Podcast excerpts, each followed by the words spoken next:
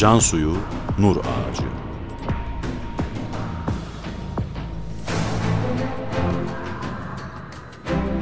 Metin Yusuf Ziya Özkan.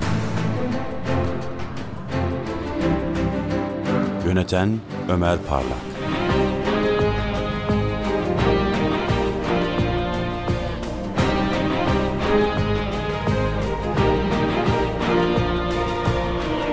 Yirmi dördüncü Bölüm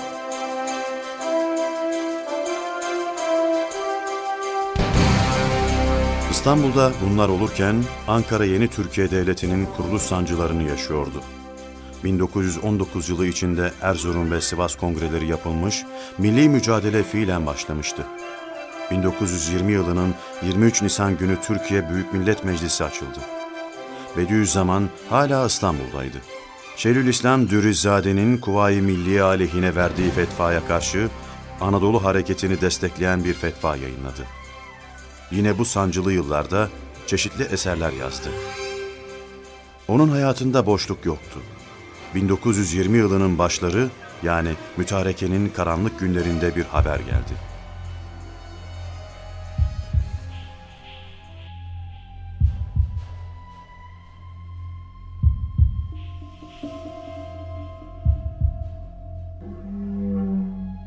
Paris'te Ermeniler Kürtlerle ittifak sözleşmesi imzalamışlar. Osmanlı'ya karşı birlikte mücadele edecek, doğacak yeni durumu birlikte değerlendireceklermiş. Peki Bediüzzaman bu işe ne der? İktam gazetesinde haberi görür görmez hemen bir protesto yazdı. Sadece kendisi mi? Hayır, Kürt büyüklerinden iki dostuyla birlikte yazıp imzalamışlar. Protestoda ne diyor?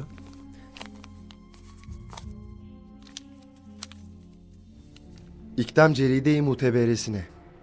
Evvelki günkü gazeteler Paris'te Şerif Paşa ile Ermeni Murahas Heyeti reisi Boğaz Nobar Paşa arasında Kürdistan ve Ermenistan hakkında bir itilaf, bir birleşme akdedildiğini yazarak Kürt efkarı umumiyesinden istizahatta bulunuyorlardı. Düşünce beyanı istiyorlardı. Dört buçuk asırdan beri İslam Birliği'nin fedakar ve cesur, hadim ve taraftarları olarak yaşamış ve dini ananesine sadakati hayatının gayesi bilmiş olan Kürtler, henüz 500 bine yakın şehitlerinin kanı kurumadan, şişlere geçirilen yetimlerinin, gözleri oyulan ihtiyarlarının hatırasını teessürle anarken, İslamiyet'in zararını olarak, tarihi ve hayati düşmanlarıyla itilaf aktetmek suretiyle salabeti diniyeleri ilafına bölücü, parçalayıcı işler yapamazlar. Takip edemezler. Binaenaleyh, Kürt milli vicdanının bu tarz taahhüsüne mugayir hareket eden zevatı da tanımazlar. Ve yegane emelleri dini ve milli birlik ve beraberliklerini muhafaza olduğundan keyfiyetin izahına delalet buyurmasını muhterem gazetenizden istirham ederiz. Sadat-ı Berzenciye'den dava vekili Ahmet Arif, Hizan Sadat-ı Kiramından İhtiyat Binbaşısı Muhammed Sıddık, Ulema-i Ekrad'dan Said-i Kürdi. İmzalar da bunlar. Bu önemli bir belge. Demek Ermeniler Kürtleri oyuna getirmeye çalışıyor.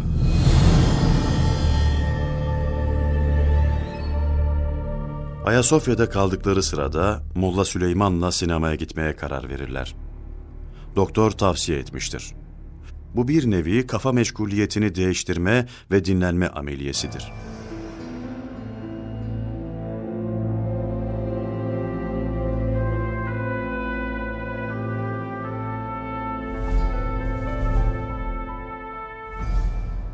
Süleyman, hadi sinemaya gidelim. Peki efendim, hangisine? Alemdar sineması olur herhalde. İzin verirseniz ben gidip bilet alayım. Birinci mevki olsun lütfen.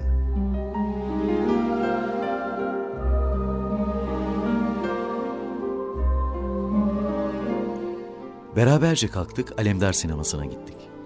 Birinci mevkiye bilet aldık. Zaten her yerde hep en iyi yeri seçerdi. Bir müddet seyrettik. Ben arkasında oturuyordum. Üstad Hazretleri bana döndü ve dedi ki...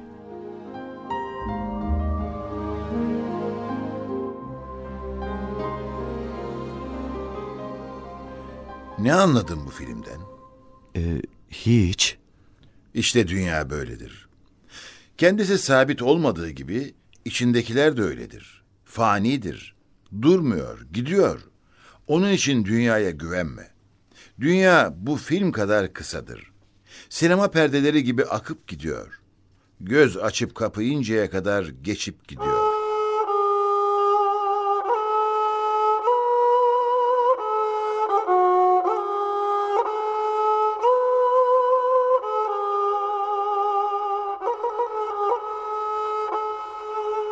Hiç kimsenin dini hakikatler adına bir şey söylemeye cesaret edemediği en kabuslu dönemlerde Bediüzzaman, uyutulmak istenen yığınları uyarır. Cehalet, fakru zaruret ve iftiraka karşı savaş ilan eder. Samimidir. Yaşamadığını tavsiye etmez. Günahtan dikkatle, titizlikle kaçınır. Gözünü, gönlünü ve hafızasını Allah için muhafaza eder. Bir kağıthane şenliğinde sandal gezintisine davet edilir.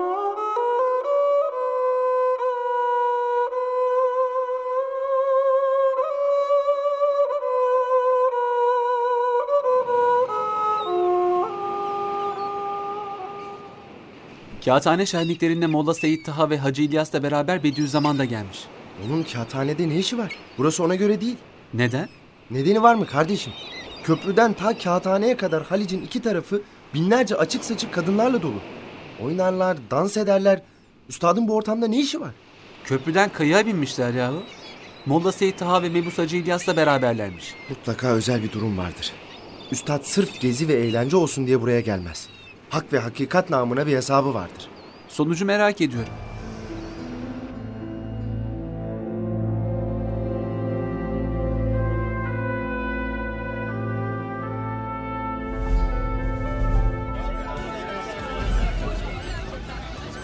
Köprüden kağıthaneye geldik.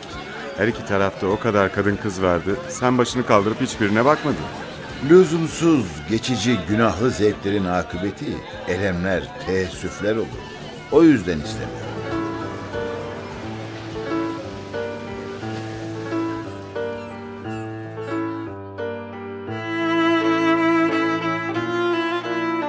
Harama bakmıyordu. Gözünün nurunu muhafaza ediyordu. Hafızasını koruyordu. Bakamıyordu.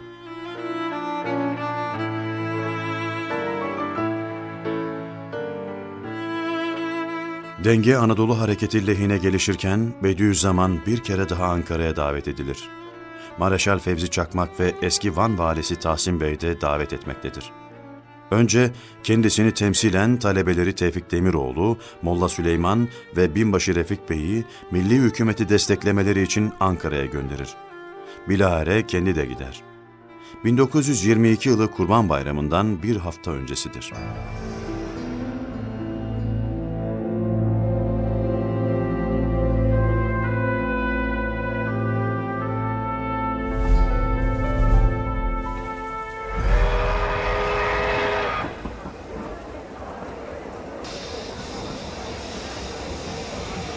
Ankara İstanbul'dan farklı. En önemli yeri de işte burası. Neden burası önemliymiş? Burası tren istasyonu. Gar gar. Bu kalabalık ne? Yine kim geliyormuş? Baksana. Tevfik Demiroğlu burada. Molla Süleyman burada. Heyecana bak. Kalabalık daha ziyade dindar insanlara benziyor. Soralım. Ben sordum öğrendim. Bediüzzaman Ankara'ya geliyormuş. İstanbul'dan buraya gelmekle biz de iyi etmişiz ya. Bediüzzaman bizi buna ikna etmeye az uğraşmadı ama.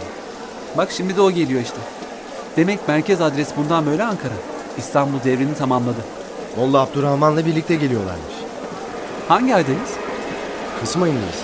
Ve Ankara'da havalar soğumaya başladı.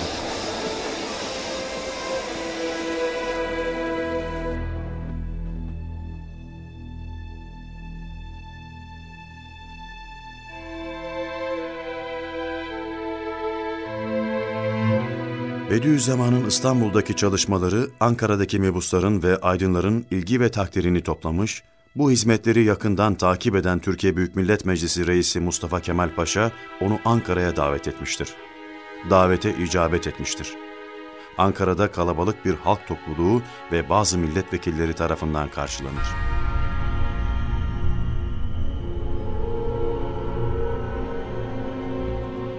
...22 Kasım 1922 günü Bediüzzaman... ...Türkiye Büyük Millet Meclisi'nde bulunur. Kendisine resmen hoş geldin denir. Meclis kürsüsünden Türkiye Büyük Millet Meclisi'nin ve milli hükümetin başarısı için dua eder. Anadolu gazilerini tebrik eder. Bu karşılamaya rağmen Bediüzzaman Ankara'da umduğunu bulamamıştır.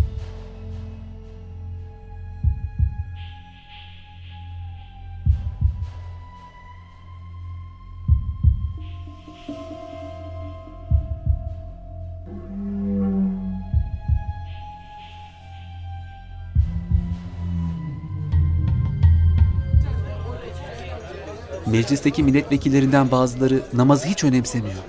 Ankara tuhaf. Yani bilemiyorum. O zaman biz kim oluyoruz? Ne oluyoruz? Bediüzzaman buna çok üzülmüş, çok. Bir yönüyle haklı değil mi? Sonuçta düşman bize istediğini yapmış olmuyor mu? Geçen gün Mustafa Kemal Paşa Celal Bayar'ı göndermiş ve git Bediüzzaman'ı çağır gelsin demiş. Ne olmuş biliyor musun? Ne olmuş? Taşhan'da kalıyor ya.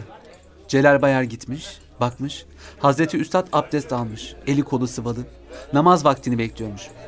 Kendisini Mustafa Kemal Paşa'nın istediğini söylemiş. Namazımı kılınca geleceğim demiş. E, Gayet normal bir şey. Bunu neden anlattın ki? Dur dur sözüm bitmedi. Celal Bayar'a hemen sormuş. Sen namaz kılıyor musun? İstersen kal beraber kılalım demiş. Sonra? Sonrasını boş ver. Bu namaz meselesi iyice yüreğine oturmuş Hazreti Üstad'ın.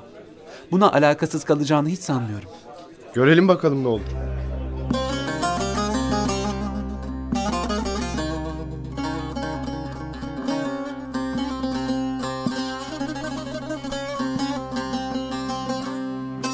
Bediüzzaman için ihtiyarlığın başlangıcıdır.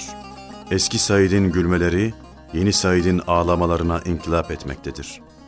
Güz mevsimi ahiri Ankara'da daha da hüzünlü gelir Bediüzzaman'a. Ankara kalesine çıkar. Kalede pek ihtiyar, pek yıpranmış, eskimiştir.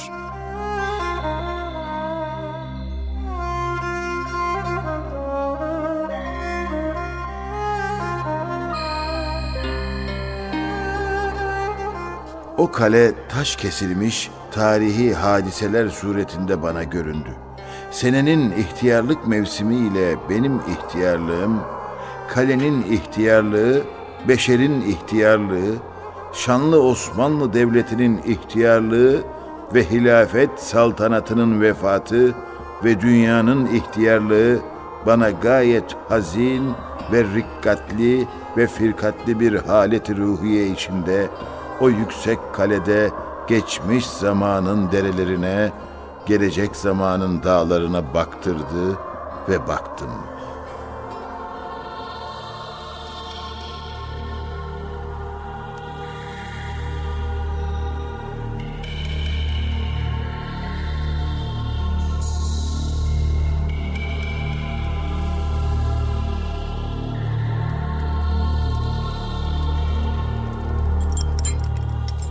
Yeni doğan bebeğin eğitimi çok mühim.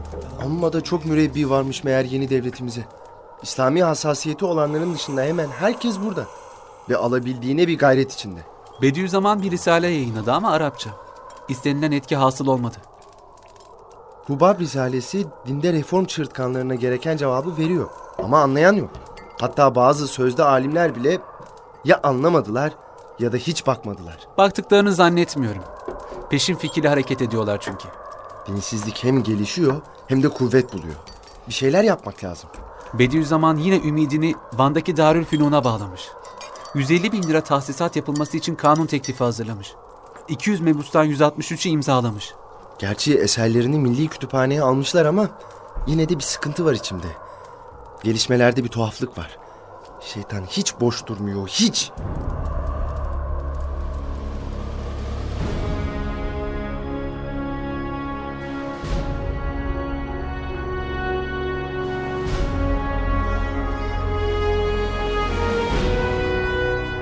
Bediüzzaman, Hacı Bayram Camii Tekkesi misafirhanesinde kalmaktadır. Mebusların durumunu ve Türkiye Büyük Millet Meclisi'nde namaz için ayrılan yeri görünce 10 maddelik bir beyanname neşreder.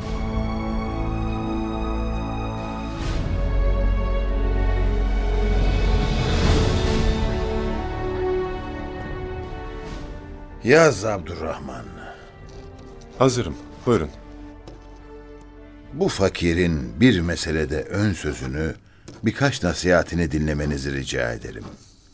Evvela, şu zaferdeki harikulade ilahi nimet bir şükür ister ki devam etsin, ziyade olsun. Yoksa nimet şükrü görmezse gider. Madem ki Kur'an'ı Allah'ın tevfikiyle düşmanın hücumundan kurtardınız, Kur'an'ın en açık ve en kesin emri olan namaz gibi farzları imtisal etmeniz, yaşamanız lazımdır. Ta onun feyzi böyle harika suretinde üstünüzde tevali ve devam etsin.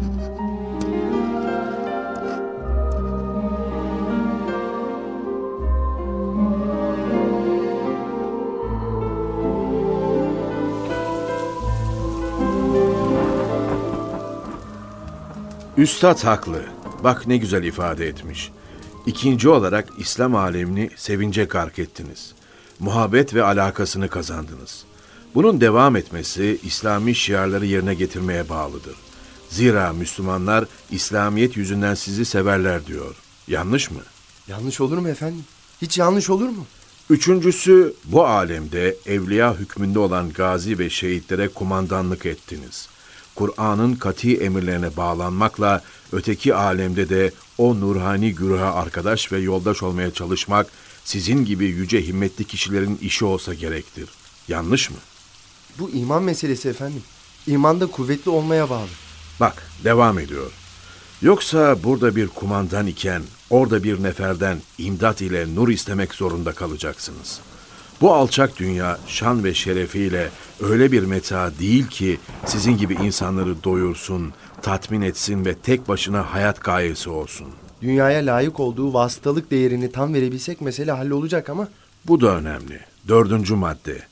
Bu İslam milletinin cemaatleri içinde bir şekilde bir cemaat namazsız kalsa, fasık da olsa yine başlarındakini mütedeyin görmek ister. Hatta umum doğu vilayetlerinde umum memurlara dair en evvel sordukları sual bu imiş. Acaba namaz kılıyor mu derler. Namazı kılarsa mutlak emniyet ederler. Kılmazsa ne kadar muktedir de olsa bakışlarında bir ithamdan kurtulamazlar. dahası doğuda kendisi namaz kılmayan eşkıyalar bile başlarında namaz kılan insan görmek istiyormuş. Bak dördüncü maddeye bak. Peygamberlerin ekserisi doğudan, filozofların çoğunun da batıdan gelmesi ezeli kaderin bir işaretidir. Doğuyu ayağa kaldıracak olan din ve kalptir. Akıl ve felsefe değil. Madem doğuyu uyandırmak istiyorsunuz, fıtratına uygun bir cereyan veriniz. Yoksa çalışmanız ya boşa gider veya geçici mevzi kalır, sığ kalır. Bunu en iyi elbette o bilir. Beyanname böylece devam ediyor. Bu beyanname ile üstad, dünyaya layık olduğu değerin verilmesi gerektiğini, asıl olanın ahiret yurdu olduğunu, namaz kılmanın ehemmiyetini açıklıyor. Bediüzzaman'a göre dünya ve ahiret bir bütün olarak algılanmalı, ona göre değerlendirilmelidir. Dünyada güçlü olmanın yolu Allah ve Resulü nezdinde güçlü olmaktan geçer. İslam'ın esaslarına uymak son derece hayatidir. 24. bölümün sonu.